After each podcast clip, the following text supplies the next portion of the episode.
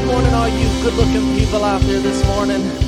So glad to see you in church this morning. Is anybody ready to worship the Lord with us? Come on, let me see your hand. Wave at me if you're awake this morning.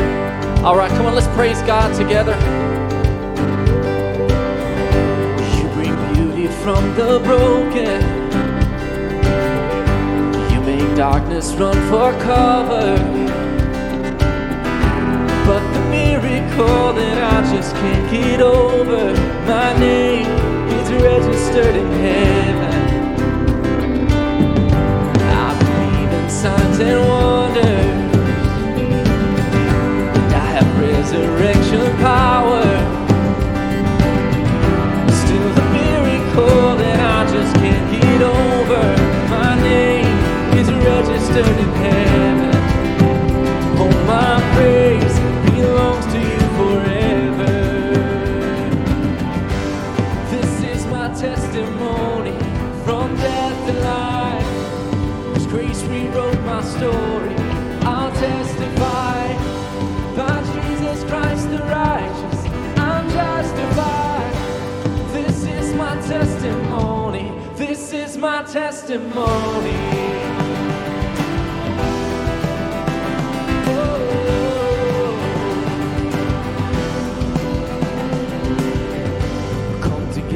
Sons and daughters, bought with blood and washed in water. Sing the praises of the Spirit, Son and Father. Our God will finish what He started. Come on, sing it. Oh, our God will finish what He started. Yeah. This is my testimony from death to life. Because grace rewrote my story, I'll testify. By Jesus Christ the righteous, I'm justified. This is my testimony. This is my testimony. You have saved me, Lord. Yeah. You have saved us, God. Our testimony. Not dead, you're not done. Greater things are still to come. Oh, I believe if I'm not dead, that you're not done. Greater things are still to come. Oh, I believe if I'm not dead, that you're not done. Greater things are still to come.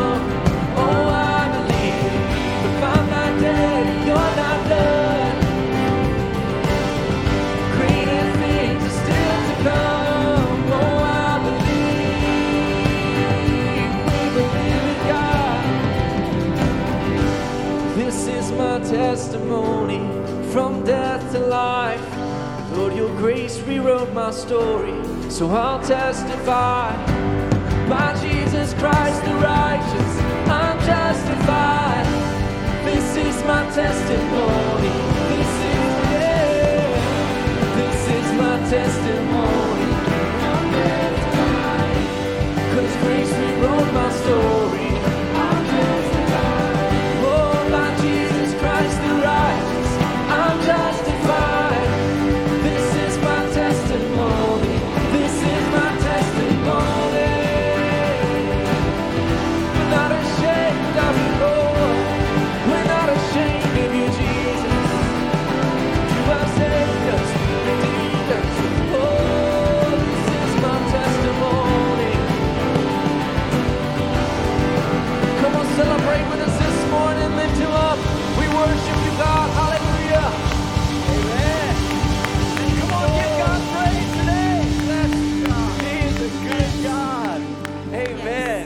Amen. Well, you can be seated today. Man, I cannot wait. This is going to be an awesome celebration today. This is going to be amazing. I just cannot wait. My dear friend, Brother Dave Roever is here in the building. Can you take a moment and just thank God for him today? Yes. Man. So glad that you're here. Good morning. Good morning. Listen, you guys look great today, okay? Yeah. Not that you don't look great last Sunday or the Sunday before, but today you look really great. I think it's because all of our hair is not as humid because is the heat out. That's it's why mine. Off a little that's bit. Why mine is. Yeah. Yeah. Yeah. So yeah. It's mine's anyways, looking better than it ever has. Yes, it's great to see you guys today. We're so glad that you have come to Dothan First to worship with us. If this is your first time, first of all, we want to give it up for all our first-time guests. Come on, Dothan First. Welcome. Yes. Welcome. If this is your first time, I want to ask you to do us a favor. There is a connection card in the seat pocket right in front of you. If you'll fill that out for us and hang on to it till after the service, Mark and I and a group of our leaders will be out there in the foyer where the high top tables are, and we exchange the connection card for a gift for hanging out with us. And we just love to connect. We're not going to take up much of your time, but we just want to connect with you and just meet you. Yeah, and I'll tell you this, if those of you that are online watching for our online campus, if you're watching for the very first time, we'd be so honored to meet you as well, get to know you through this Connect card. You can use the QR code, or you can text D1 text to the number 84576. If you have a prayer request, we'd love to pray with you. If you have maybe a testimony of the goodness of God, we want to know about that. And especially these last three, that's for everybody in the room as well as those watching online. If you want to sign up for our Grow Track, this is the what I would say is the pathway toward both membership and ministry here at Dothan First. We would be delighted to be able to celebrate with you, to find God's divine design for your life. And as well, if you'd like to be baptized, we're going to be celebrating baptism in just a few moments. But we'd love for you to take that next, the next step of faith after salvation is baptism, and it's a wonderful step of obedience. And of course, child dedication. If you have a child to be dedicated to the Lord, we'd be honored to celebrate in that as well. Well, listen, friends, I'll let you know of a couple things that are coming, that's on its way. Not only do we have a special guest this Sunday with Dr. Dave Roever, but in just a moment, I'll be introducing him after our time of worship. He's going to be sharing a word of God that's going to be powerful, inspiring, and challenging. But I also want to let you know that next week we have a special guest as well. A dear friend of mine, Mark Flattery, is going to be with us, the head of Network 211. And I serve on the board there. I love him, and I love that ministry. And I'm proud to be able to have them with us as well. And then also this coming Wednesday. Okay, everybody say this Wednesday. This Wednesday. Okay, this Wednesday I want to let you know that my dad, Pastor Wayne Benson, he is going to be sharing the last in this series on the God of the Valleys. And if you've not been here or been able to be here because of work on Wednesday nights, you can go online and watch those series, the God of the Valleys. You can find that on social media through our Facebook or YouTube. They've been amazing. But I'll let you know this Wednesday is going to be in particular very strategic, because he's going to be talking about the end times. How many know we are living in some last days, and we need clarity on how to function in the last days. My dad is going to be sharing that this Wednesday night at 6:30, so you don't want to miss it. And then the following one, over the 4th of July week there, on the 6th of July, we've got something for the whole church to celebrate. Yes, that's right. So everybody say July 6th. This is for Dothan First Church family. We are going to be renting out the whole Water World. It's going to be ours. Yeah. So yes, it's going to be a fun time from 5:30 to 8:30. And what we're going to ask you to do, it's a little bit different this year. And most of you have already done this. And thank you for those who have already gone and online to get your tickets, to sign up. And I say get your tickets. They're free, but we have to have a count. Yeah. So if you'll take that QR code given right now, you can put your phone up to it and get your tickets, and so we can lay those aside with your name on it. And we also have a table out there in the foyer that you can sign up if you don't want to do the QR code. Yeah. But we've just got to have a number, a count for Water World for July 6th. That's it's going to be fun hanging out with the church family. And we do need you to sign up. If you show up without signing up, you probably won't be able to get in, so I'll just let you know that in advance.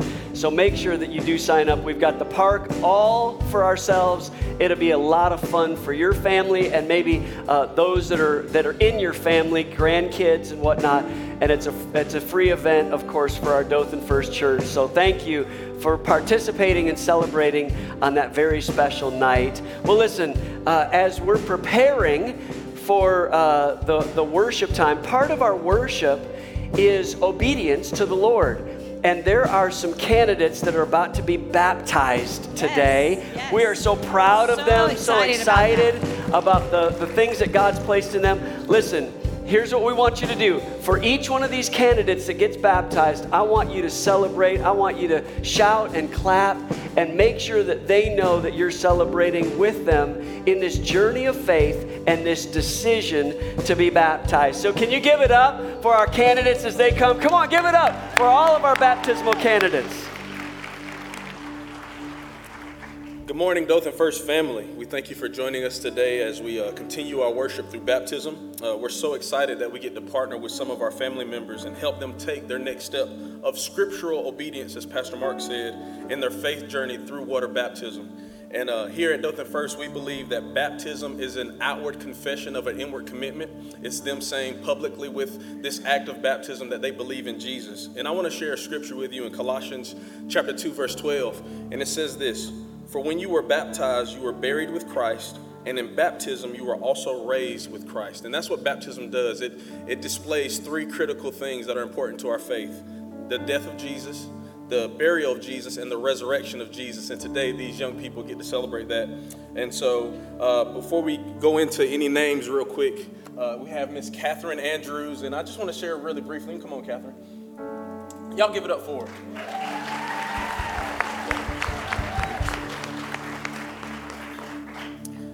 Catherine just started coming to youth a few months back, and she's been just a light, a breath of fresh air to Lindsay and I, to all of our students.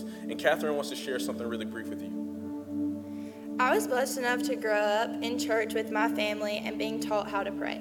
But I have never experienced a greater feeling than the day that I walked into Dothan First for the very first time. I was greeted like everyone had known me for years, and I was hugged like I truly belonged. I knew right then and there that there was no place that I would rather call home. I am so thankful to God for this amazing church family that I have, and I am so excited to have found the perfect place to share my faith. Oh, man. All right.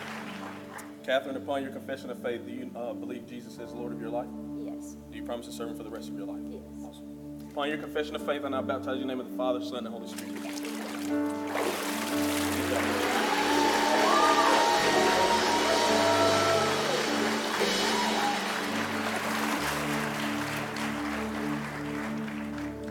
Next, we have Mr. Derek Ford.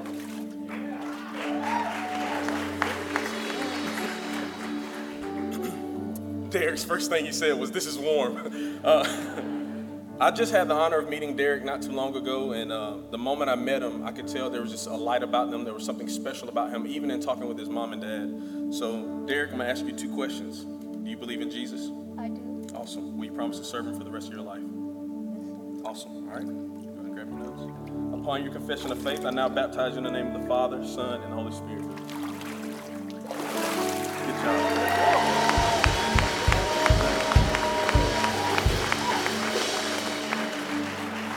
Next, we have Mr. Will Lynn.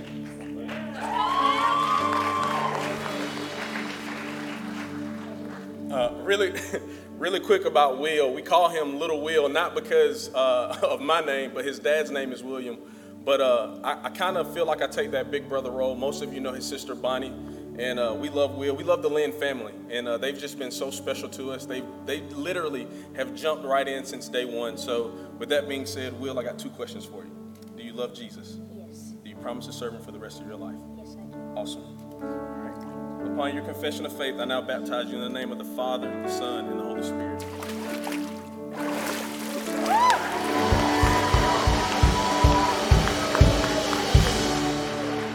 Come on, let's give it up for all these baptismal candidates today. We celebrate. We celebrate the goodness of God and what God is doing in the lives of for some new believers. But friends, today, if you've never made that step of faith, we would love to partner with you in the celebration of baptism. And you can sign up to be baptized. We'd be so honored to celebrate with you in that journey of faith that you're taking. It's truly a great, obedient step. Jesus was baptized as our perfect example.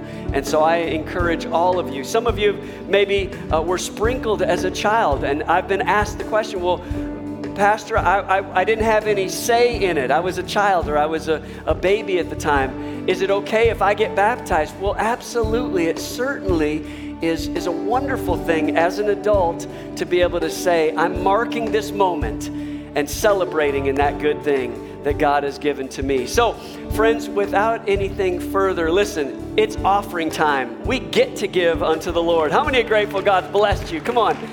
If he's been good to you, if he's been faithful, we always ought to celebrate the opportunity that we get to partner with God in the celebration of giving. Now, I will let you know this. We don't pass the plate here, but you can see the 5 ways to give on the screen by U.S. mail, online, the smartphone Secure Give Vision app that we have. You can text to give, or the giving boxes that are on the way out, you can simply take advantage of those, put that in there. We've got the giving kiosk out there as well. But I will tell you, today we're going to give a special offering at the end of the service for Brother Dave Roever. And of course, if you're making out a check, you can make it payable to Dothan First. And then in the memo line, you can put Dave, and we'll know where that's going. We'll talk more about that at the end of the service. But I'm just giving you an opportunity and reminding you that is to come. This is for your God's tithes and your offerings that are designated. And if you'd like to get giving credit, you can use the envelope in the seat pocket in front of you.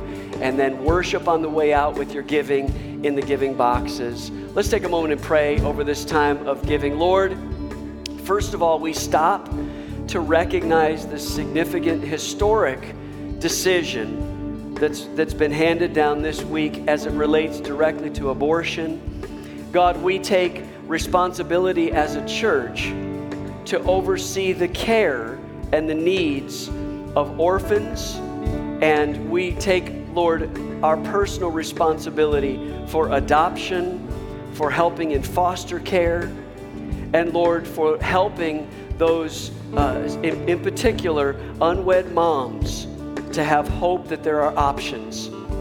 Lord, we also recognize the significance of the challenges in people's lives where maybe they weren't brought up to believe certain ways. And now, God, I pray that we would, in this moment, recognize the sanctity of life. And Lord, now is our opportunity as a church to come alongside hurting people and with the love of Jesus Christ, embrace them. Lord, teach us to walk humbly and wise in our culture, to embrace hurting people. Lord, I realize there's dissension and disunity over decisions. There may be anger or frustration, but ultimately, Lord, let the church be the hands of Christ extended with love and encouragement and hope. Give us, Lord, the answer from heaven with a divine moment in these United States that we deeply love. Now, God, I thank you for the ability to give, that we get to partner with you, and I pray both the gift and the giver, that you would do exceedingly abundantly above all that we could ever ask, think, or imagine. It's in the name of Jesus Christ we pray it all. Amen. Amen, amen. God bless you as you give. And I'm going to invite your elders, our collective elders, to make their way toward our stations of prayer today. And during this time of worship, if you have a need of any kind, they are there to partner with you in prayer. Taking the biblical model that if there's any sick among you, go to the elders of the church and let them anoint you with oil and pray the prayer of faith and see miracles happen. Friends, we serve a miracle-working Jesus who his power is still the same as it's always been. And so in the back over here by this exit sign, in the back by this exit sign, and up in the balcony, You can receive prayer during our time of worship and celebration of the goodness of God. How many of you know God's favor? Listen, God's favor is drawn in by faith. Did you know that? When you have if you have no expectation, let me clue you in on something. If you have no expectation of God to do anything, right? That's called doubt, really. It's operating in doubt, and God can't answer your doubt. He can speak to you in the middle of your doubt, but he doesn't answer out of doubt. He answers out of faith. So when you walk in the expectation that you know your God is able, you trust him for everything, and that is like legal tender in the spiritual realm. It's like passing on, a legal tender. It's money, right? You take money and you buy things with it. You make an exchange for the thing that you want at the grocery store. You put money down and you get that item. Faith works in the supernatural just like that. You hand God your faith and you say, God, I'm trusting you. I believe you. I expect that you're going to do great things. And you know what he does? He says, I'm going to match that faith with a miracle. And today we're believing for miracles in the house to take place. Would you stand up and let's worship the King together in song? And I want you to let that faith arise in you, and then let these elders pray for you.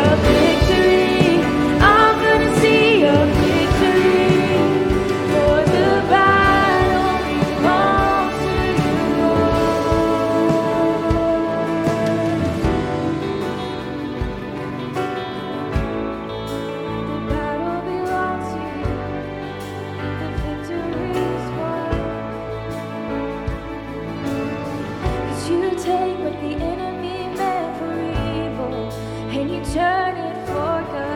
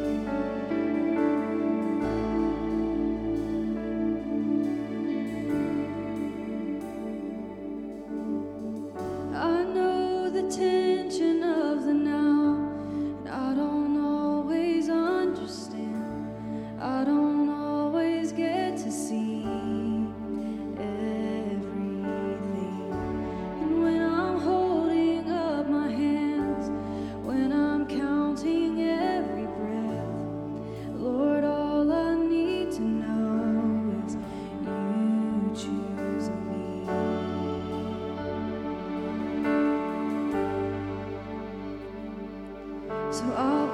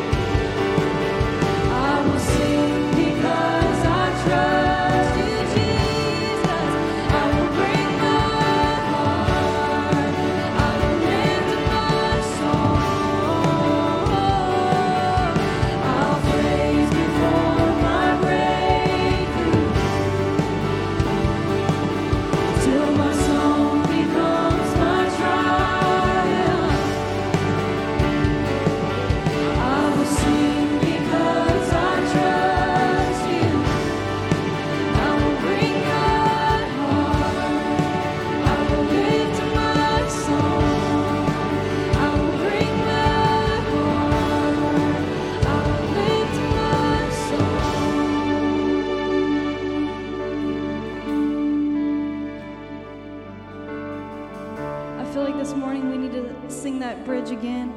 The He who came in power, He's going to come again. We've already seen Him moving and doing miracles in our personal lives and in our nation. So whatever you're facing today, I want you to sing this with confidence in the God who heals, the God who delivers, the God who saves, the God who sets free, the God who's our comforter, our friend, the trustworthy Father. He who came in power, He will come up. Come on, sing that like you believe it this morning.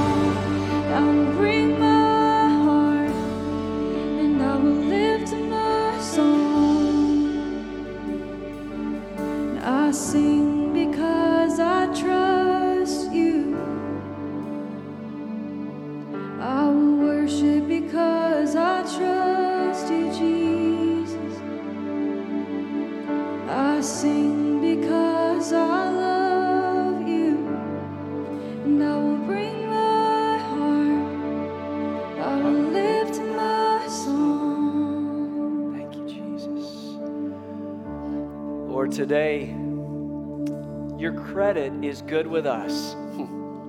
You've proven yourself time and time again that you are faithful. You're faithful to your promises. You're faithful to your word. And you've been faithful to us. And God, today I pray that for those who are burdened down, heavy laden, that you'd bring us rest today, rest in your presence, rest in the comfort of knowing that you're trustworthy. And I pray that today there'll be just a sense of your spirit as the word goes forth, that Lord, it will be receptive. Our ears will hear what the Spirit is saying to the church today, and that we'll be changed and transformed for eternity's sake. In Jesus' name, amen, amen, amen. You may be seated. It is such a joy, a treat, an honor to be able to introduce to you a very, very dear friend of mine. And I know that really I don't have to introduce him. Let's be honest, for most of you, you already know who he is. He's like... He's like family, you know what I mean? You don't have to introduce family each time. But for those of you that may be here for the very first time or those watching online for the first time, it's worth sharing. And I'm not going to tell his story for him. That's his to tell. But he did receive a Purple Heart for the injuries that he sustained as a war hero in Vietnam.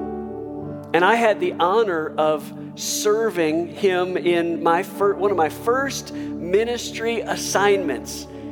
The call of God was on my life, and I answered that call, and the first assignment was to serve this man in his ministry. And I don't know what he was thinking when he made me a crusade director of that amazing ministry. I don't know if you just had a crazy day and your mind went blank when you put me on staff, me and Michelle both. But God taught us so much through you and through the assignment that God gave us. And I'll tell you this is one thing I can tell you for sure. He may be the recipient of a Purple Heart, but this man has a heart truly of gold. And so I want you to stand to your feet and celebrate and welcome with me Dave Roever as he comes. Come on, stand up and give it up for my friend Dave Roever. I love you. I love you, Chad. Have fun. All right. Well, thank you. Thank you. Good morning. I am so happy to be here. Please be seated. I am thrilled to be here, and I'm going to give a real quick explanation about the seating arrangement here. In 2010, I was in Iraq, and I jumped out of the helicopter, and I hit wrong, and my feet went out in front of me, and I sat down so hard I broke 6 vertebrae.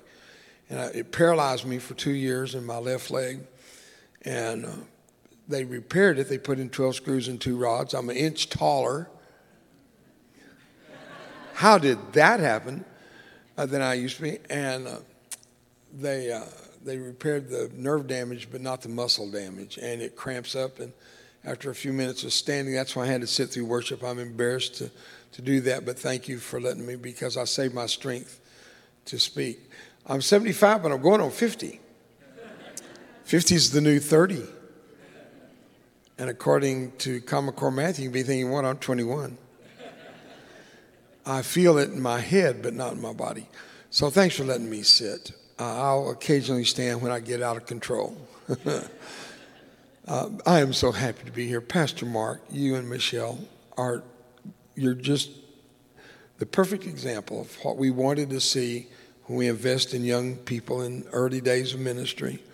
And, of course, no one's invested more into your life than your mom and dad who sit there, who your dad is my spiritual hero and my mentor in many, many ways.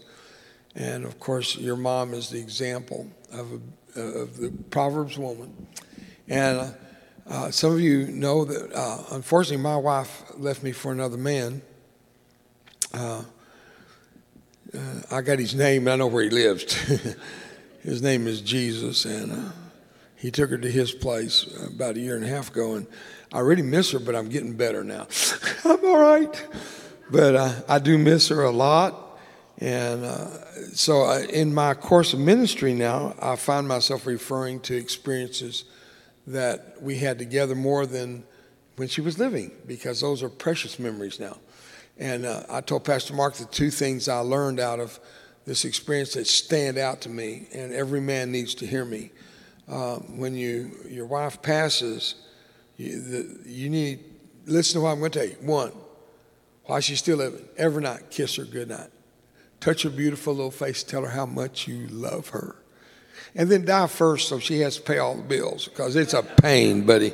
Oh, my word, I never got into such deep water in my life trying to pay a bill. I never paid a bill. I didn't know how to write a check, and I didn't know how to cook, and I've gained 27 pounds since she died, because I eat at McDonald's. Every meal's at McDonald's. And you can't eat at McDonald's and keep your weight down. So I tried to cook, and I set my kitchen on fire, and they got the fire out with little damage, but it was 2 strips of bacon, not 2 pounds of bacon. And I had the whole thing of bacon in there, and it just was wrong. And the other thing was learn how to wash clothes.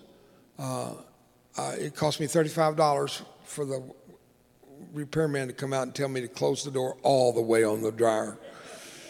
And so I've learned a few lessons along the way. The one lesson that stands out more than anything is she may be gone, but Jesus isn't. I feel sometimes alone because all I got now is a puppy. But Jesus has never left me alone. And he is with me every hour of the day. And the Lord assigned an angel to me that is now going through post-traumatic stress disorder. trying to keep up with what I'm doing. And I'm having fun, more fun than I've ever had in ministry. And to be here today is very, very important to me because I love the Bensons. And my history of this church goes back before them.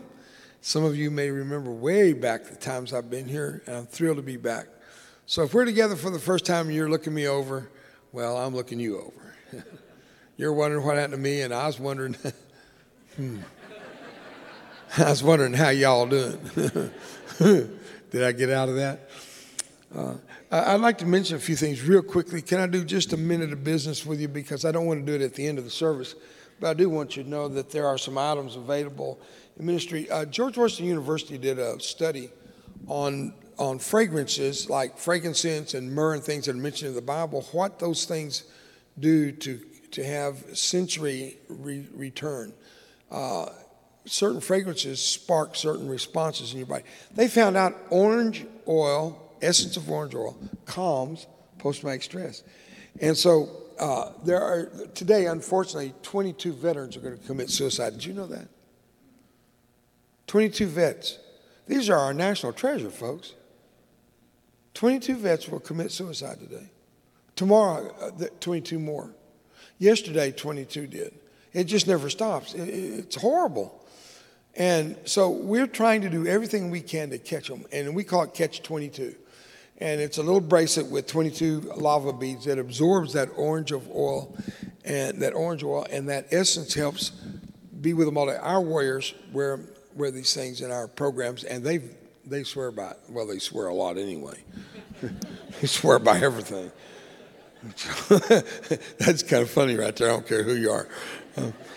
Look, these items I'm going to mention, I get zero, not one iota, not a penny, not nothing comes to me in royalties or sales percentage or anything. It all goes to our program for our warriors. We have a shirt for the more Green Beret or Special Forces oriented. It's called Free the Oppressed, and in the back, it's got a knife, and it's an actual image of the knife issued to the Green Beret, but embedded in it is 418. And you remember Tim Tebow in the championship game, he put 316 under his eyes? 90 million people Googled to see what's 316 and found out that Jesus, was given for their lives and that God so loved the world. Well, 418 is that Jesus came to free the oppressed. Now, 90 million people are probably not going to Google it because it's on your shirt. But the guy in Walmart standing behind you may say, what is that? Because we love secrets, right? And they look it up and find out that somebody came to free them from the oppression. And we have another little thing that's of interest, a shirt for men and women of our Operation Warrior Reconnect. Now, look, if you think this is too commercial and it's out of, let me tell you something. You fund what I'm doing for nothing. You can't do it. We operate on a $6 million annual budget, and it's never enough. And our shirts are standing, walking billboards. Operation Warrior Reconnect is reaching our warriors throughout the military, active duty, as well as our retirees. And we have a video that was done by, you ever heard of that church there in Dallas-Fort Worth with Robert Morris called Gateway? I go there frequently, and they produced a video for me that's really fun to watch. But DVDs are getting old. It's kind of like BVDs or whatever. I just thought of that, too. A book called Nobody's Ever Cried for Me, Stories from the Public Schools of America, where the Lord has given me access to this day. Come September, I'm right back in the schools. Pastor Wayne, it never stops. I still speak to about, and this is a fair estimate, about 250,000 students easily in a year. And this year it's a little bit less, but when the war started, I pulled out of schools and went straight into the war zone. And I worked to this day in Saudi Arabia, Kuwait, Oman, Qatar, UAE, Afghanistan, Iraq, Bosnia, Syria, Kosovo, North Africa, South Korea, Okinawa, Japan. If there are troops there, they send me there. Not because I'm good looking. It's getting better, though. Those of you that remember me from the past, look here. I have a nose. It's 5 years old. It's a boy. I just love it. It's so cute. Y'all think I'm crazy. Well, there was no Dame Bramage. You didn't get that. I got lips back. I have eyelids now, and they release my neck so I can turn my head. It's amazing what they've been doing. 5 years. They don't send me there because I'm good looking. They don't send me because of my mighty military strength. Look, I have to sit down to even talk. They provide me wheelchairs and airplanes and helicopters to fly me all over the war zones. But they don't call me because of my military strength. They don't call me because of my academic achievements. I was in the top 10% of the lower one-third of my class. I majored in math, and you know what I found out? 5 out of 4 people don't understand fractions. And if you didn't understand that, you were in my class. Enough about that. Public schools, the stories of those kids will break your heart. That book, not all the stories end well. I'm just going to tell you. We love to always, you know, in television, there's always the resolution, the good guy wins. Well, it used to be. Not always in that book does the good guy win. Another book called Scarred, autobiography, and I'm getting through this very quickly. That autobiography has been updated to my work today as a contractor with the Department of Defense. I'm having trouble with my shoulder. It's out of socket. I'm all right. I'm just falling apart, and you're right before you. Help me out here. I can't lift that up. Yep. There you go. It's called, that one's called War and Recovery, and it's short stories from the battlefield to the mission field. How many of you believe God takes tragedies and turns them into triumph? That's right. From a purple heart to a broken heart to a healed heart. That's what that book's all about. And it's short stories you can read like a devotional. Very fun to read, a great book.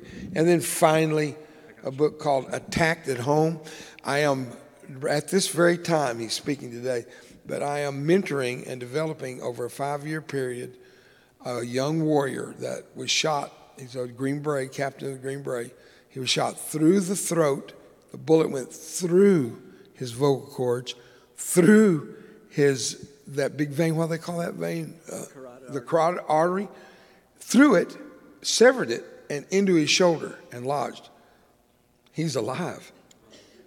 And it's called, he wasn't attacked in Iraq or Afghanistan. He survived the mass murderer at Fort Hood. And his story's in this book, Attacked at Home. You'll love it. Thanks, Pastor Mark, and that's all the stuff. But y'all are tired of me talking about my merchandise. But yeah, oh yeah, and one more thing, you can put it on your window. It's called OWR, and what it does, it just draws attention and it won't fade. That's our quality, man. It's good stuff. All these things can be purchased with your credit card or your neighbor's card if you found it in your driveway. It's yours. But I fear I'm too commercial with it. And if it offended you, get over it. A scripture from the Word that I'd like to share with you real quick from, are you ready? Psalm 9:11. You ever have a 9:11 in your life? Not 91:1. That's a great one too. But this is Psalm 9:11 and 12 and 13. Here's 9:11. Sing praises to the Lord which dwelleth in Zion. Declare among his people his doings. When he maketh inquisition for blood, he remembereth them. But he forgetteth not the cry of the humble. Have mercy on me, O Lord, and consider my trouble which I suffer of them that hate me. Now, that is King James Version. Now, how do you say this without getting in trouble? I like the Message Bible, but I don't study it for theological accuracy. Is that okay to say that? I love to read it because it's fun to read, and it's really got a review of what I just read. Listen to this. Same verses. Sing your songs to a Zion-dwelling God. Tell his stories to everyone you meet, how he tracks down killers, yet he keeps his eyes on us and registers every whimper and moan. That's beautiful. Be kind to me, oh God. I've been kicked around long enough. I love that. Have you felt like you've been kicked around a few times? How many 9/11s can we go through in a lifetime? You know, we thought 9/11 in September of 2001 was a banner day of remembrance. And then we came up with a year and a half and now even more of a pandemic. It just seems like there's no end to difficulty, trouble. Nobody's seen the trouble. Nobody's known the trouble I've seen. Nobody's seen the trouble I know. I don't know how many of you had a hand grenade blow up in your face, but some of you have had it blow up in your heart. I went to Vietnam, got hurt, came back with a Purple Heart. You went to divorce court and came back with a broken heart. You got kicked around. I mean, you got the washer, she got the dryer. The washers broke, the dryer worked. It's just not fair. Life's not fair. Well, if you expected it to be fair, you shouldn't have been born. Of course, we don't have a choice in birth, and we don't have a choice in what's fair. That's life, baby. And that's in the Bible. Do you know that? Well, it's in my Bible. I wrote it in, and I used red ink. In life, we get kicked around pretty often. But we have a Zion-dwelling God. And in his place, when we're seated in his throne with his son, Jesus, who said, come sit with me in my throne where I'm seated, we may be in this world, but we're just not of it. And I want to bring you some encouragement with my personal story, if I can. And I'm going to do that this morning because it's been a while since I've been here. And some of you have looked at me and wondered, you know, how can a man be that ugly and still be living? That's not that. I'm not that bad. I just have a lot of spare parts. I really do. I put them on the bed the other day. And before Brenda died, one night she said good night. And I was in the other room. That's a joke. That didn't happen. But it's fun to share. But on July the 26th, 1969, and I hate to say that with all these young people on the front row. And by the way, isn't it beautiful? Isn't it beautiful? Oh, my goodness. I don't even know your youth pastor, but kudos, buddy. I salute you. You're doing a good job when the interest rate shows up on the front row. But when I say 1969, y'all think War of 1812, and I know that. But it was yesterday to me, and ask any Vietnam-era veteran in this room, it was yesterday. Post-traumatic stress is what that, you know what the American Psychiatric Society said post-traumatic stress is? The normal reaction to an abnormal situation. The normal reaction to an abnormal situation. Now, let me explain it. You walk over and you put your hand down. It's on a hot stove. Ow, you pull your hand back. That's a normal reaction to an abnormal situation because you don't go around putting your hand on a hot stove. Post-traumatic stress disorder is you put your hand on a hot stove, ouch, it hurt, you take your hand up, then you put it back again and again and again and again. And you can't get it out of your head, and it's that repetitive, damaging process of not being able to get something out of your mind. And that's why the Bible says we must be renewed in our mind, not our feet, not our hands, but our mind. Because if we don't have a renewed mind, if we don't get that mind of Christ, we say, you lost your mind, Dave Roever, thank you. Yes, I did. And I don't want it back. I want the mind of Christ. I'd rather have that any day. And so on July the 26th, 1969, I faced an enemy in more than just the physical realm. So let me back up a little bit and tell you some of it. And I'm looking for that clock. It's up here above the blue screen. So I want to make sure I've got my time right. Are we doing okay? We're shooting for 12, and he said midnight. No, he didn't. I'm kidding, but I want to be fair to you, so I'm going to shoot for about 11:30. About is that good? When I was born, my mom almost died, and she never did get over it. Ultimately, she did die from my birth because the doctors described it as I got all of her minerals and vitamins into the baby, and as a result of that, her entire body struggled the rest of her life with strokes, brain damage, bone deterioration, emphysema, and she never smoked, asthma. All these things added up, put together as a perfect storm. 70 years old when she died, curled up for decades in a nursing home, fed through a tube. And but when I was born, she couldn't feed me. She couldn't hold me. And I had a Mexican nanny, and every morning I'd wake up to, David, dame un beso, andale pronto. Give me a kiss, hurry up. I was out the door, and I was just a normal little kid, but my first language was Spanish. I was 6 years old when they told me you have to learn English to go to school. I was 6 years old when they told me I was not a Mexican. I could get my Hispanic mind around that. You know what I found out? At 6 years old, I wasn't the guy I thought I was. And that was the first time that moment of self-discovery would shock me into a reality that Sometimes you get kicked around in life. Sometimes you get hurt.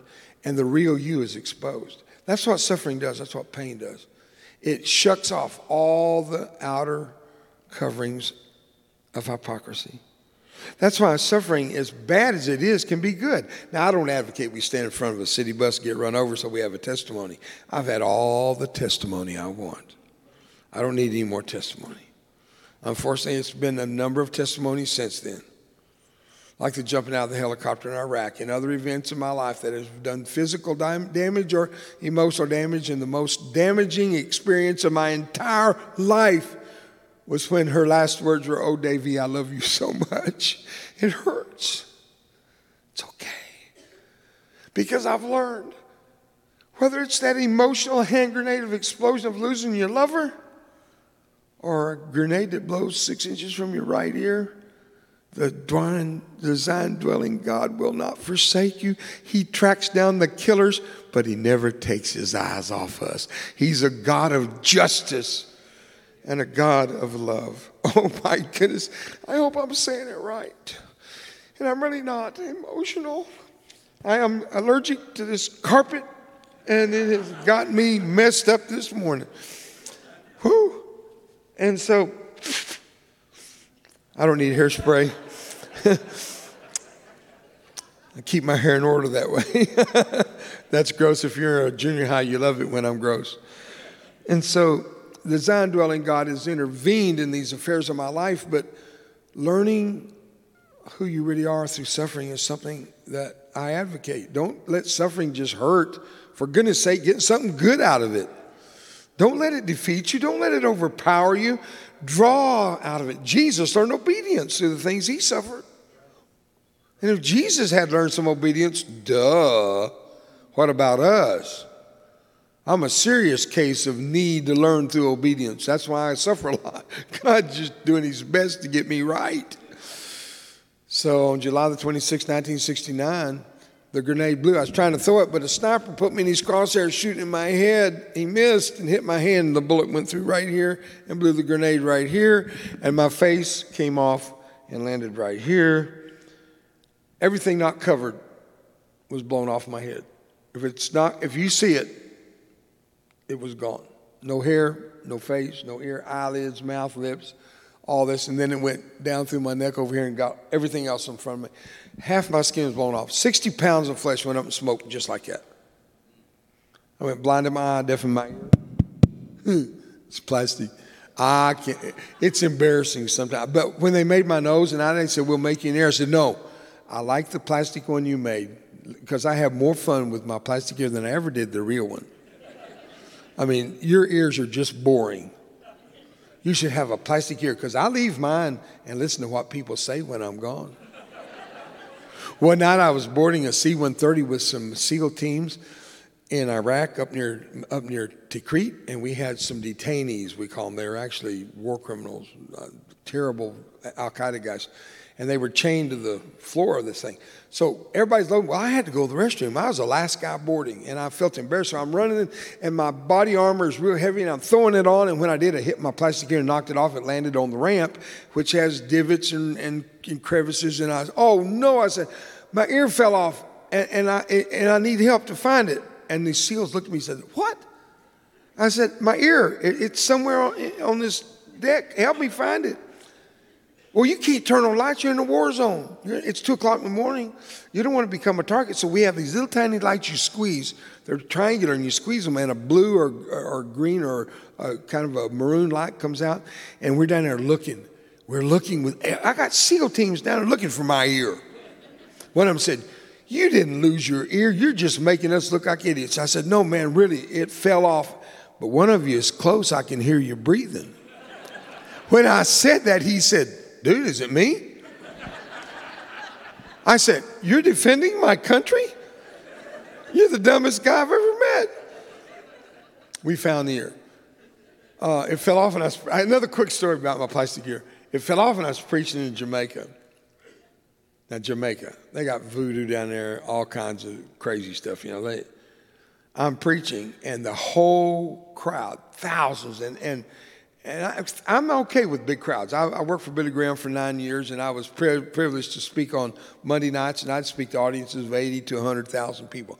Didn't bother me at all. But when they all do the same thing at the same time, something's wrong. And this is what they did. Big-eyed, covered their mouth, sucking air like a hoover, pointing at me. I checked my fly, wouldn't you? Well, gentlemen, wouldn't you? My fly was fine. I look around. My ear fell off. It's laying on my shoulder. You can't ignore it because they're not breathing. You're about to have Jonestown without the Kool-Aid, you know. I look over. Oh, no. What do? I picked it up, dried the sweat, stuck it back on. I thought, now it's okay. It got worse. They thought it was a miracle, and they all got saved. That's a true story. Now, did it get worse? I don't know. They all came forward. I don't know if they came to see Jesus or to see my ear. But God will use anything. Now, listen to what I just said. He uses our suffering to reach a dying, suffering world. So when you suffer, don't shake your fist in his face. Why me, God? Quit your crying, buttercup. Suck it up.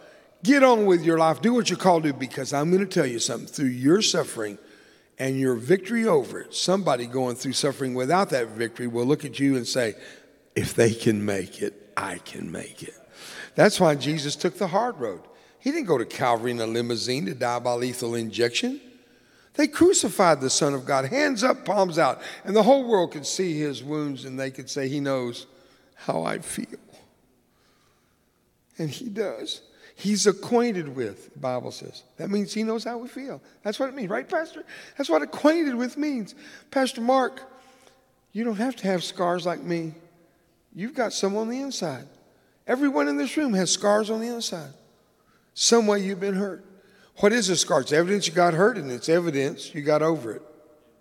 Because if you didn't get over it, you don't have a scar, you have a wound, and you'll hemorrhage to death. So yeah, if a scar is evidence of victory, and it's evidence of empathy. Oh, you got to hear this.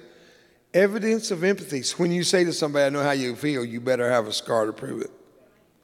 I got to hurry to share you this with you, but I've wanted to share it since I came to my mind last night, and I wanted to share it with you. My wife bought me a beautiful yellow Corvette with black wheels and for Christmas. Oh, my goodness. And she bought herself a beautiful Mustang. And we raced them on the carpet, and they were, oh, it was so much fun. They were just zipping around all over, and she beat me. I didn't know that for years she had been saving secretly, and she bought me the year model, a yellow Corvette with black wheels sitting in my driveway for Christmas. Blew my mind. She passed away. Do you think that car's on the market to sell? Are you kidding me? I'll probably be buried in that thing. Forget a casket. Just put me in a car and bury the whole business. I cherish that beautiful. It's an old one. It wasn't expensive. But it's, to me, the most beautiful car I've ever owned. And the other day, a wing off a fly, I think it was, landed on the hood, and I had to take it to the car wash. And I got out and I drove down the car wash. To get to the $6 brush wash, and for $4 more, they do the wheels. So for $10, I was going to clean that fly wing off my hood. But I had to pass the $45 car wash to get there. Are you thinking what I'm thinking? No, I'm not going in there. But when the Spirit of God tells me something, E.F. Hutton listens, so does Dave. And if you don't know what I meant there, you're old. I mean young. So here's what I'm going to tell you. I was stupid. I hit my brakes. Thankfully, nobody behind me. I slid into the $45 car wash. They said, oh, my goodness, Brother Dave, they know me there from years past, because that day, which was about a month and a half ago, was the 21st anniversary of the day they opened, and I was there 21 years ago when they opened. And some of the old employees still remembered me. God, I don't go there that often anymore. It's a lot of money, right? So I went in. I really didn't go to get my car washed. You see, 21 years ago, when I went in to get that car washed on that opening day, there was a gentleman shining shoes. He had a big, thrown there, black guy that his name's Richard, and he and I became friends that day. We became friends for life. He shined my shoes, but as he was talking to me about Jesus, I discovered he was a deacon in the Church of God in Christ, and the Lord spoke to me to give him everything that was in my wallet, which amounted to about $200. I gave him $200, $100 per shoe. Not bad, huh? He took the money, but it was with tears. He said, "Dave, why would you do this?" I said, "Because I want to support your church." Every time I went back there, I gave him hundreds of dollars over the years, thousands of dollars to support his church, because God put in my heart to be a blessing to those people. Just like you support your church, I support his church. Well, on the 11th year, I went one day, and he wasn't there. And I said, "Where's Richard?" They said, "His wife died." Oh, it broke my heart because he never told me she was even sick. This is a long story, but it has an ending you need to hear. I went back the next week, and the week after, Richard never showed up again, so I quit going. Until a month and a half ago, when that voice said, "Go into this car wash," I did, and I really didn't have expectations of what I was about to see, and you know what's coming, don't you? I was going to get that $45 car wash for no good reason until I stepped into the corridor, and there he sat on his big throne, 85-year-old Richard with his chin down, sleeping. I was so happy to see my friend. I started crying. But I didn't want to wake him. This carpet has got to go, folks. We got to deal with this. I mean, this is really getting bad. I sat down and I said to myself, I just hope I can get the car washed and he'll wake up before I have to leave. I sat down. He said, "Never move," he said. "Good to see you, Brother Dave. I don't see you on TV like I used to." I said, "Yeah, I don't do TV much anymore. I do everything online." I said, "You were sleeping, weren't you?" He said, "No, I'm just resting my eyes." I said, "It's good to be with you, Richard. I've missed you so badly." He looked over and he said, "Well, now you get it, don't you?" I said, "What?" He said, "Now you get it, don't you?" I said, "I'm sorry, Richard. I'm thinking maybe something snapped, you know. Now you get it, don't you?" I said, "I get what, sir?" He said, "You lost your sweet Brenda like I lost my wife. Now you know how I feel. You get it, don't you, Dave?" I said, "Yes, Richard. I get it." And the point of this story is this. Don't tell somebody you know how they feel when you don't. And even if you think you've had the same experience, you still can't identify all their feelings. But I know somebody in a Zion dwelling God who knows how they feel and knows how you feel.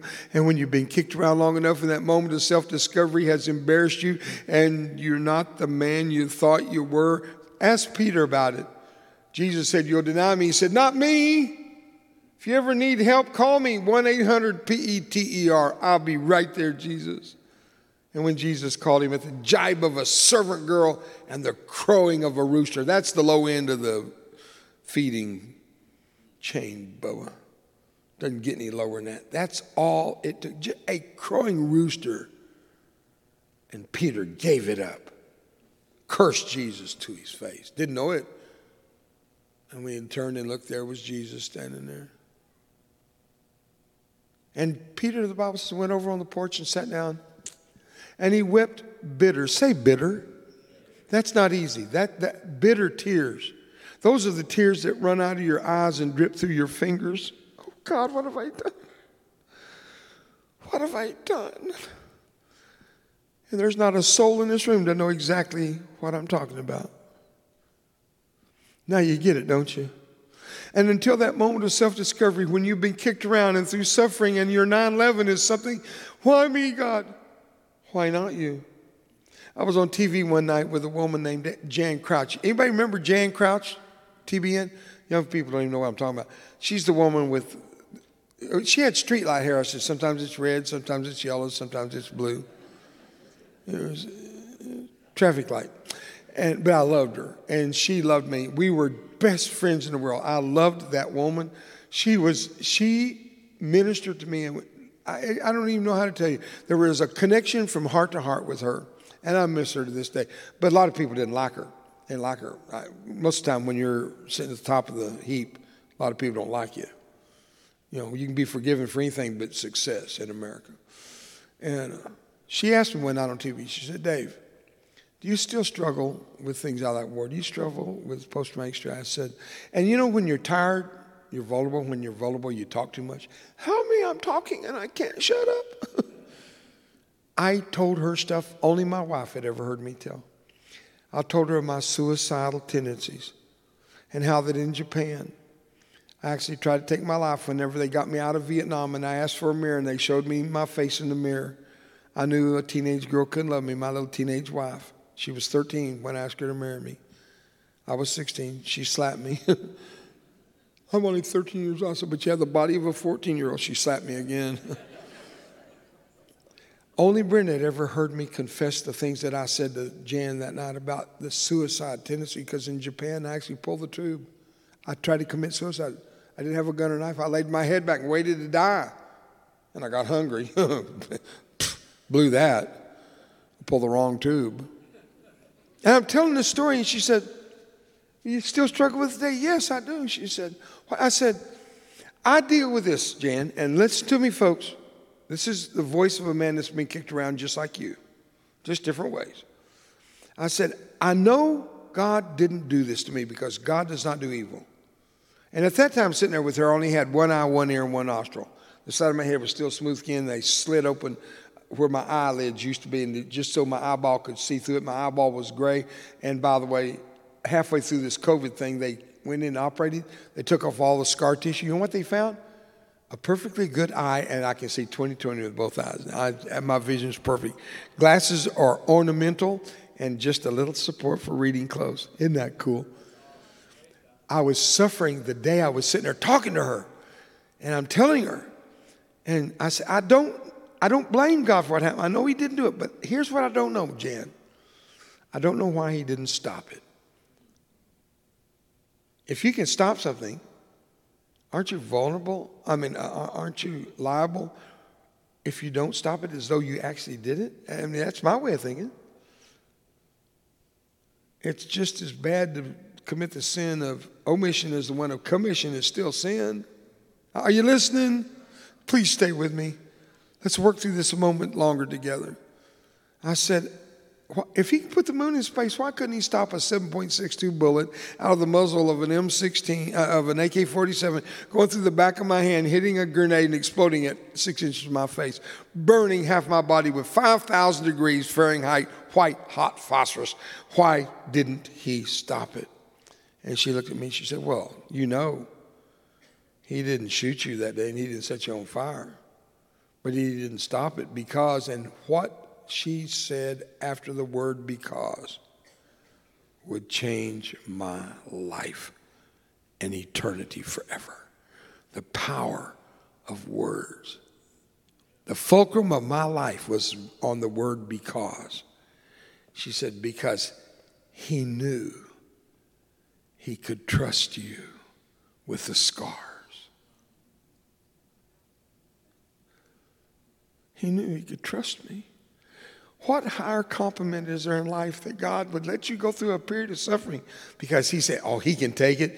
She can do that. She's strong. And I'll be there. And I will never miss her whimper and cry. But I'm going to track down the killer that hurt her. You listen to me. Justice is God's problem. Ours is getting up off the ground the eighth time we've... Are you listening?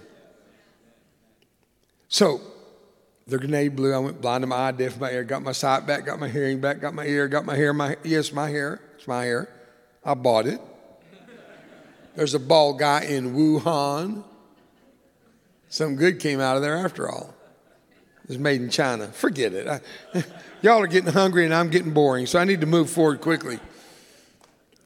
Helicopter landed, picked me up. They rolled me on the stretcher of what's called a dust-off. That's the helicopter. It's like what you would call air flight. It came in, and they rolled me on the stretcher, too, and I set the stretcher on fire, and I fell through on my head. You ever have one of those days? They got me rolled up in a wet blanket on another stretcher on the helicopter, and the pain hit that had not hit because I was in shock. And when that pain hit, I said, medic! And when I did, it scared him. He almost jumped out of the helicopter. True, and the pilot lost control. We were dropped. I thought, oh, Lord, we're going to crash, and I'll be the only survivor. They got me to Saigon, Japan, where I tried to take my life. And to punish me, they took my last will and testament because they said I'd die on the plane. They sent me home. But I lived. And I got to America. And they landed at Lackland Air Force Base and put me on the helicopter and flew me over to Fort Sam, to Brooke Army Medical Center, put me in a tank in the debridement room. We call the debridement room hell. We call the tank the pit of hell. It was the size of 2 or 3 bathtubs. It had about 8 inches of saline water in it when they lowered your body in your body displacement and pushed the water up to your face. And they splashed the water on what was once skin. It's now charcoal. And that water felt so good, and I tried to be funny.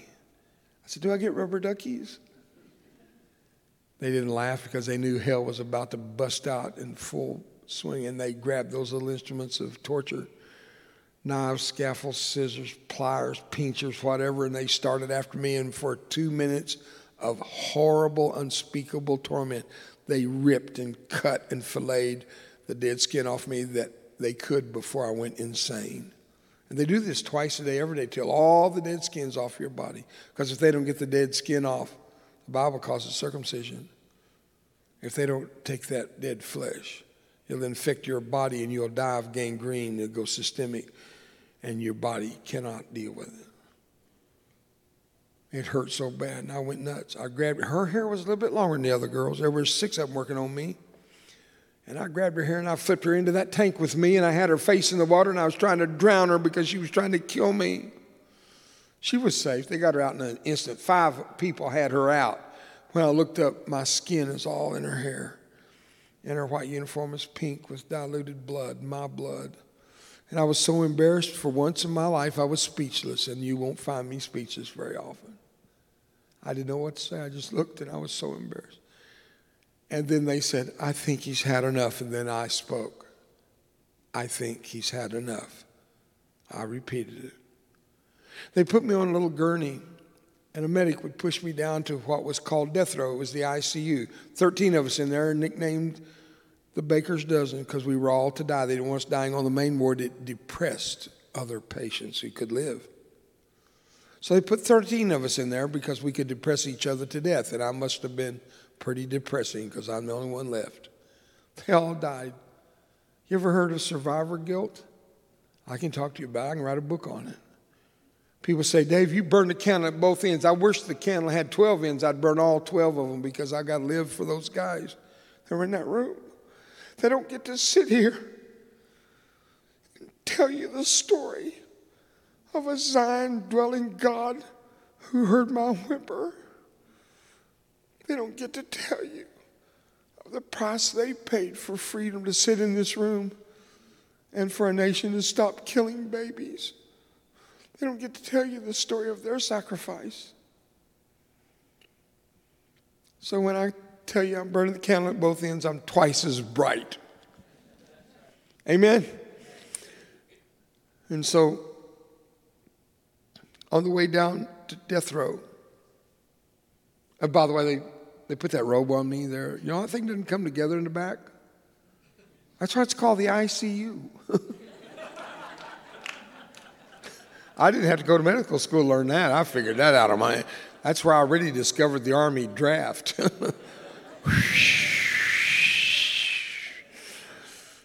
Y'all are fun. You catch everything. And the medic on the way down. Now, this is after coming out of the pit in hell where they stripped my skin off. I've tried to kill a woman. I'm desperate. On the way, he said, in the morning at 8:30, we're going to do this again. I looked up at him and I said, you're not going to do this again. You're not, the Army is big enough to put me back in that tank. Now, that sounds like a lot of bravado. You hadn't heard the rest of it.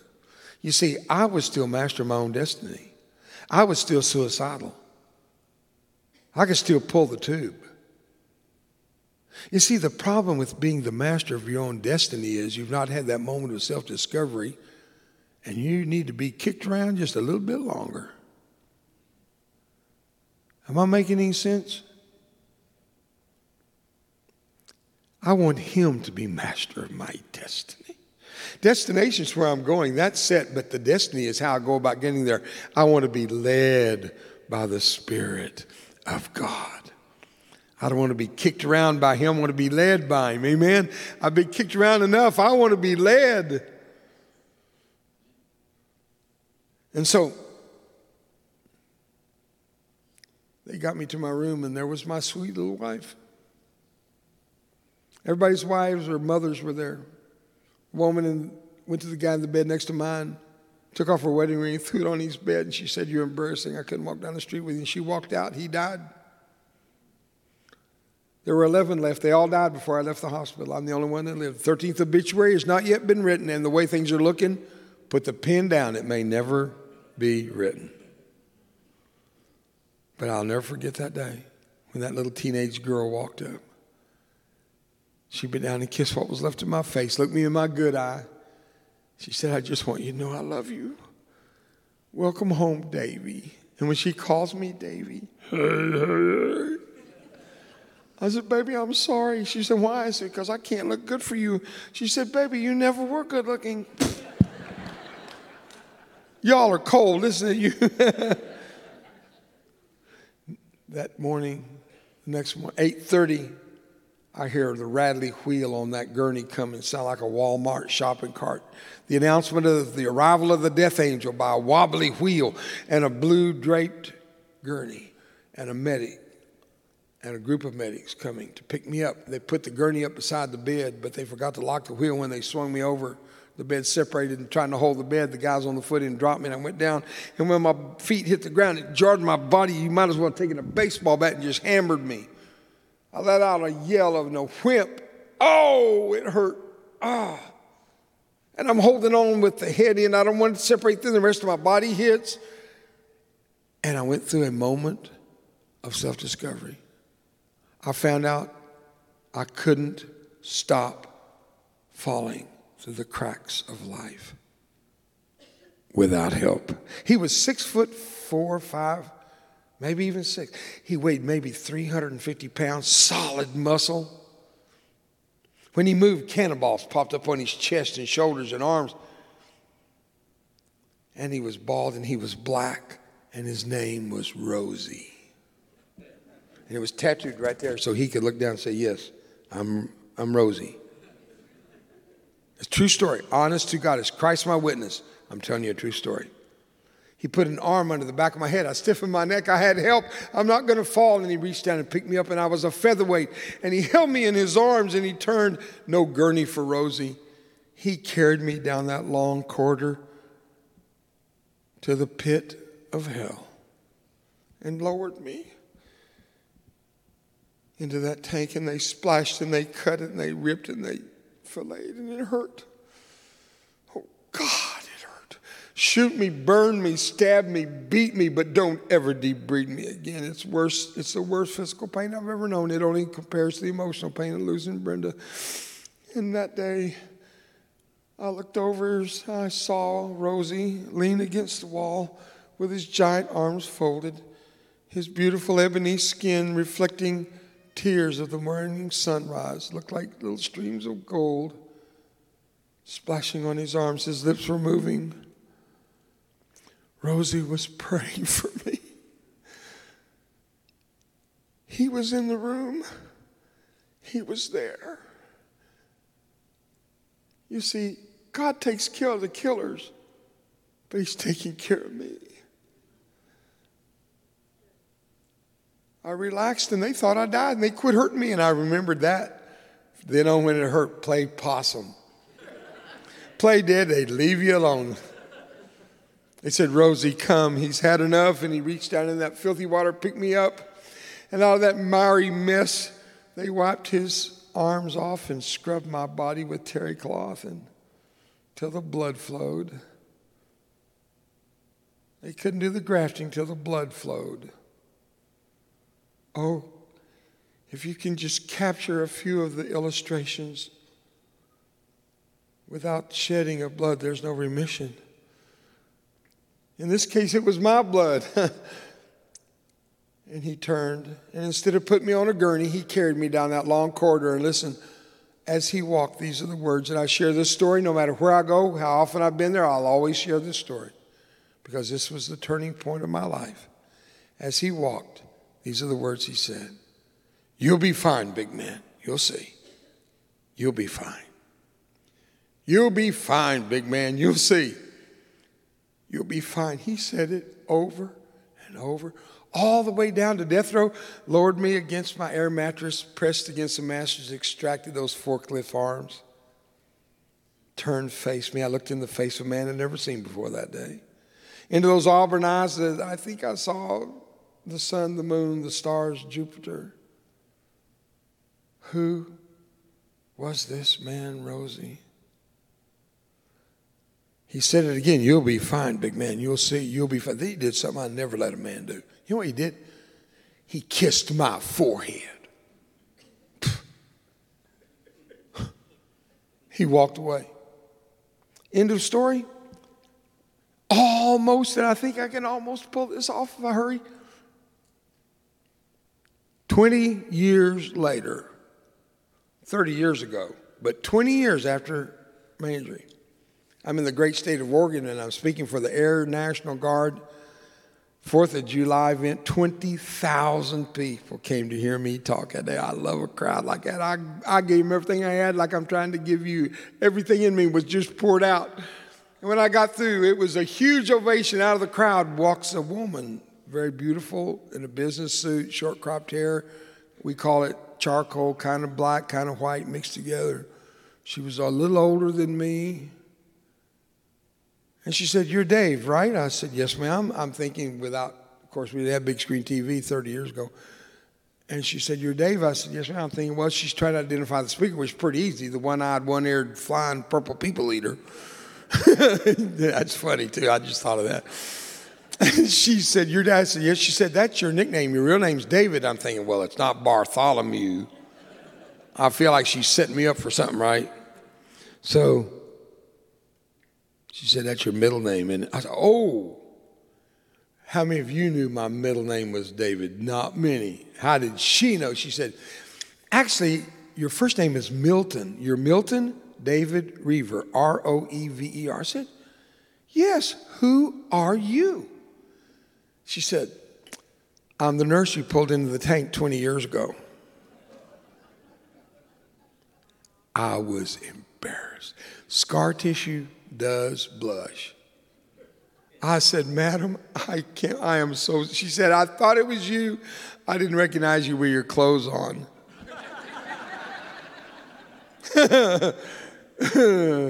Don't go to Sunday school with your teacher if she's a nurse.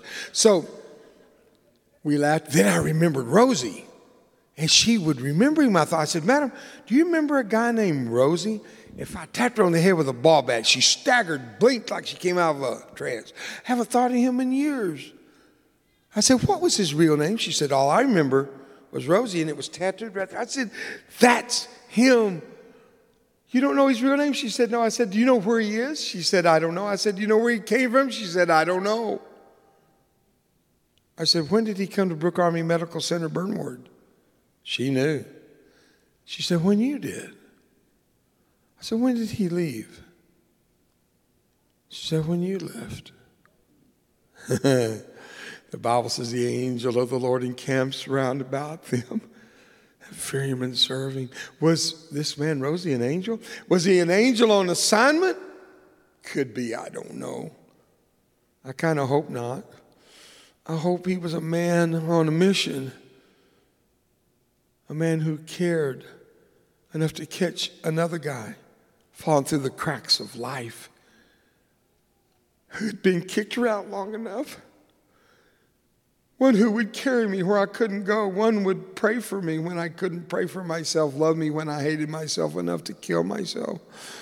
A man who spoke words of encouragement. "You'll be fine, big man." Oh, I hope he was a man on a mission. If he's an angel, it's hard. There's a couple of things wrong with that. If he's an angel, do angels have tattoos? And wait a minute. Angels have to be white like me. Stay with me. You see, I didn't come to Dothan First to just share a story or sell you a bunch of product. And then come for the love offering that you're going to give, and you're going to give a good love offering because, you know, I don't get it. It goes to my warriors. I'm not worried about that. Why did I come? One reason is to ask you, would you be a Rosie to somebody? Would you carry them when they're going through the worst moments of their life? Would your lips be moving in prayer? Would your tear reflect a sunrise of hope for them? Would it be possible that you would carry them where they can't get on their own? Words of encouragement. Can you do that? Find somebody, you know them, they live in your house with you. Some will go to work with you every day. Some of them are your schoolmates that you keep in touch with during the summer break. Be a Rosie to someone today. And I have a little video I'd like to show you because I am a Rosie to someone today. In fact, while I'm speaking to you, one of my ranches is completely filled with first responders, ATA agents, DEA agents, and policemen. Today, the ranch in Colorado, which pastor's been there, some of you know what I'm talking about, packed out with first responders being given a chance from Rosie for a new life. I want you to watch this little short video. It lasts 3 minutes and 30 seconds, I think. Would you watch it? And see if you can capture why I built the ranches, what it means to me to do the most difficult thing I've ever been asked to do. It's not go down range or jump out of a helicopter and break my back. The most difficult thing I've ever been asked to do is to bring them home, grinding away the night at 21,000 feet in a C-130 filled with what we call caskets, transfer cases draped with flags, wondering, was the next Billy Graham to be? Did he just surrender his life with valor on that field and he's in one of these boxes? What about that nurse killed in Balad at the airport hospital? Was she the next Mother Teresa? You and I will never know the cost of freedom in this life, and it will be one of the greatest amazements on the other side when we discover what freedom really costs. You'll see the hardest thing I've ever done to myself and for my country is to bring them home. Dead in a box in the angel flight. Would you show the video? Are you missing one time? Two times? Three times? Are you missing one time? Two times? Three times?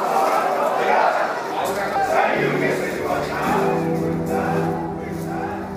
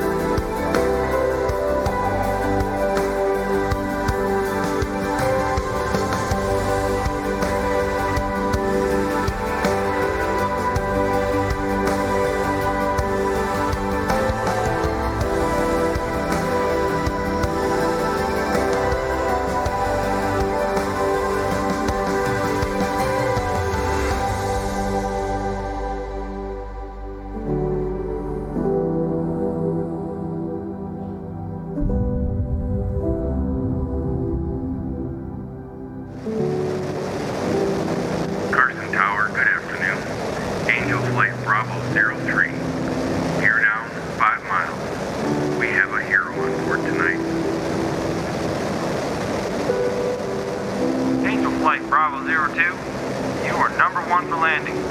Welcome home.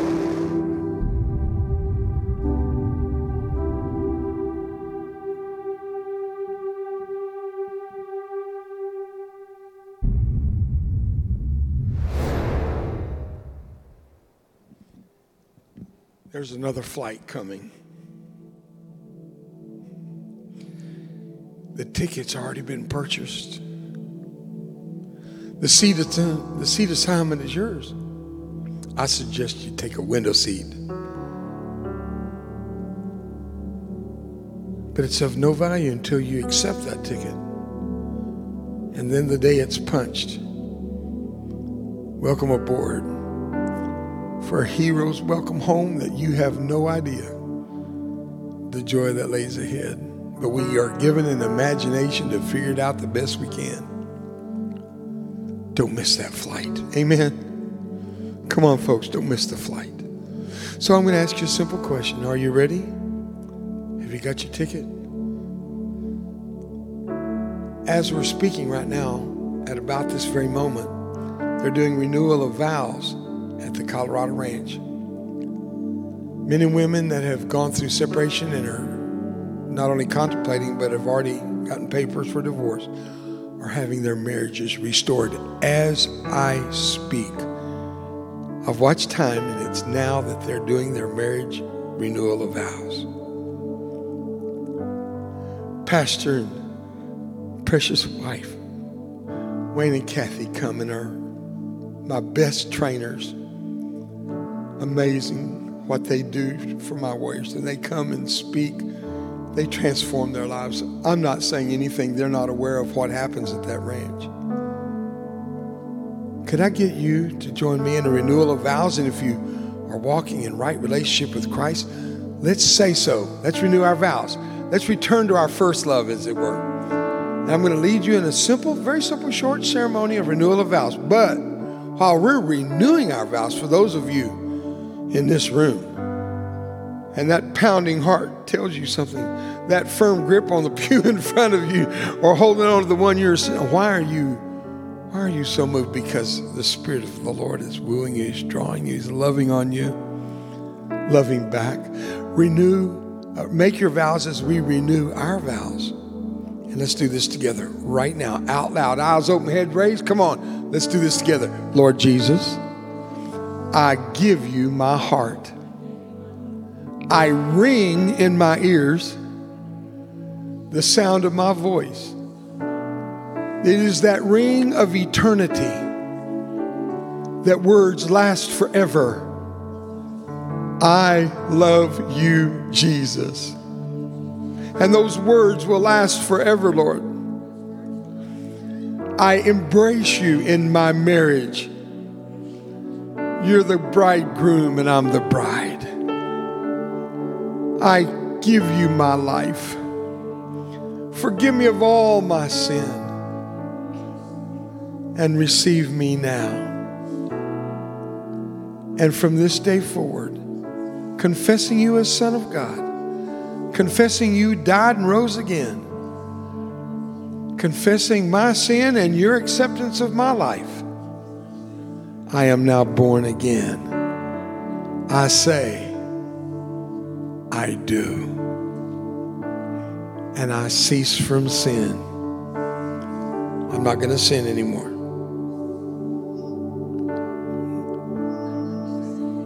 Oh, no, this marriage vows go on. I'm not going to cheat on you, Jesus. But if I do, but I won't. But if I did, but I'm not making excuses now to sin later. I'm just saying, I'm not going to sin. But if I do, but I'm not. I know I have an advocate with the Father. My barrister in heaven. My lawyer, my Lord. My King of Kings. I will serve you till the day I die. Amen. How's that for some marriage vows? Come on, let's get up for Jesus in the house.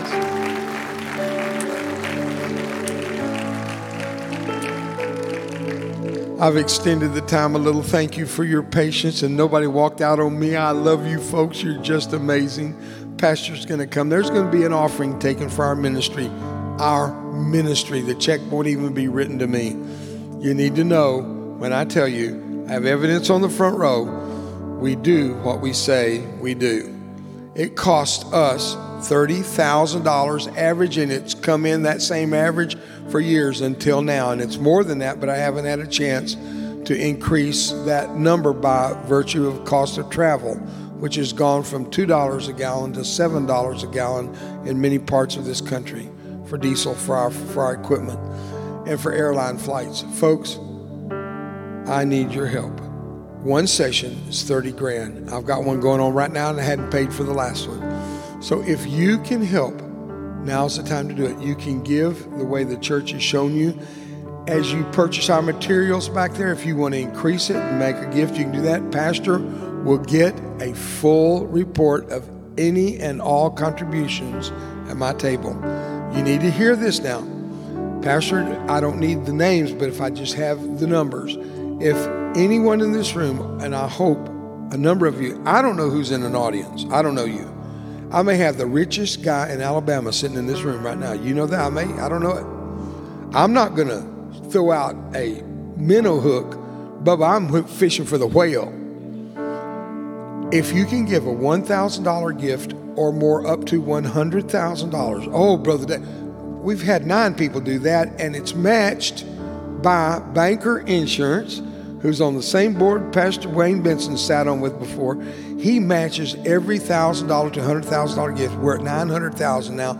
I want one more $100,000. I want to nail him with $1 million. I can't wait to do it. God's going to bless this ministry because we are good stewards. And here's the rest of the story. If you give $1,000, he matches it. You can give it on your credit card. Pastor gets a full report. But do you remember the widow?